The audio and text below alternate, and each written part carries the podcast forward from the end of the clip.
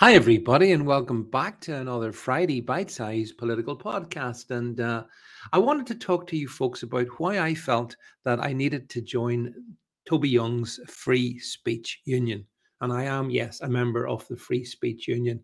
Now, I, I remember telling you, I went along to see Toby and some of the other luminaries in the FSU uh, up at an event in Belfast, maybe three weeks ago, something like that. Anyway, and it was a very enjoyable night. And I did get a, a, quick chat with Toby, who I find to be an amiable person. I know some people think he's very uh, mild, and, and and and and you know, indeed, some would say, is he controlled opposition? I'm not sure. I just think he's a guy who's got a particular set of beliefs. Um, he's he, he is cr- critical of some things. Uh, skeptical, perhaps a better word. Uh, I'm much more vehement in my uh, contempt for certain things. But but the reason I felt that there was a need to join up is that I think a lot of us need to join in networks to protect ourselves for the stuff that lies in the future and very near in the future, the very near term. And, and what I mean by this is here in Northern Ireland, uh, we see a particular thing happening, and it's hate crime legislation that is going to be quote unquote guided through the newly restored Northern Ireland Assembly, Assembly and it's going to give us all kinds of protections. Oh, really? Yeah, this uh, hate crime speech is basically going to demonize free speech. That's the point behind it. You've got something similar in Scotland. You've got something similar in the Irish Republic. And you will, when Labour get in, have something similar going through Westminster as well. So, this is basically the threat that we all face. Um, using the term hate crime, which is a motive, uh, and you know, uh, always lacks the one fundamental: define hate. Who gets to define what hate is? If, for example, I take exception to drag queens, is that hate? Because I think it's inappropriate for them to be around kids. Is that hate? If I take objection to climate protesters, you know, gumming up a local road or causing all kinds of chaos. Is that hate?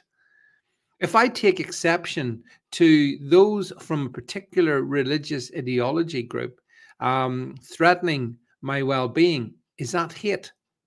Who gets to define the hate? Now, the way it's going to work in the Irish Republic is really bad. Catch this. What they're going to, what they're introducing there is again similar hate crime legislation, but the onus will be on the person to prove that they haven't committed a hate crime.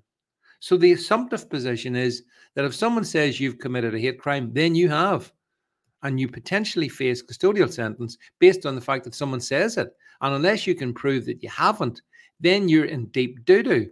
So, as always, the Irish Republic, which is the most authoritarian government in the whole of Western Europe, I think, they've taken it to a whole new level of hell but we're going to get it here in Northern Ireland. And that means people like me, for example, could constitute, you know, I could be in trouble. Because if I say any of the stuff that I say, if I dissent from, you know, the COVID vaccine narrative, if I dissent from the migration narrative, if I dissent from the LGBTQ plus narrative, if I dissent from any of these things, there's a chance that that could, you know, put me in a very, very bad place.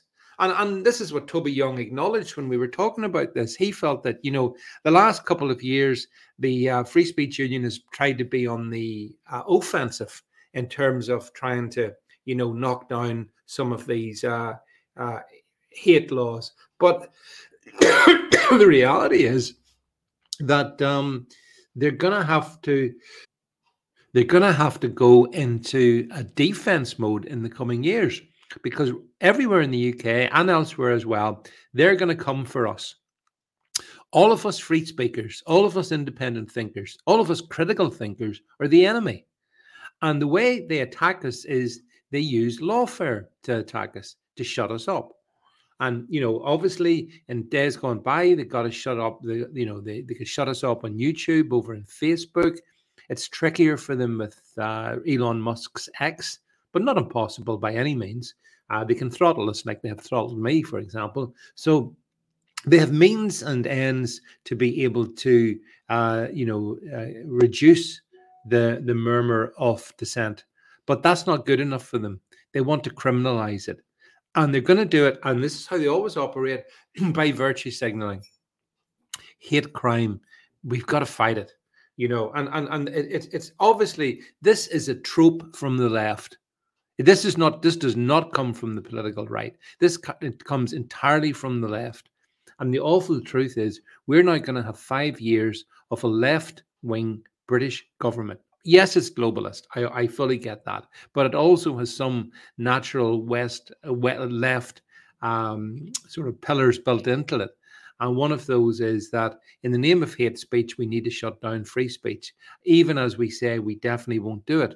Now, this useless conservative government has done nothing to stand up for us. So, I mean, they're complicit in the whole process.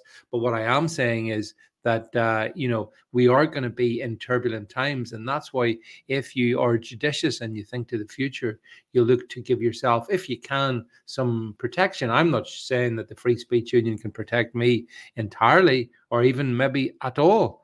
But i still think it's better than nothing. And therefore that's why i've taken this decision and uh, that's why i want to support the free speech union and toby young because i think in broad principle it's doing the right thing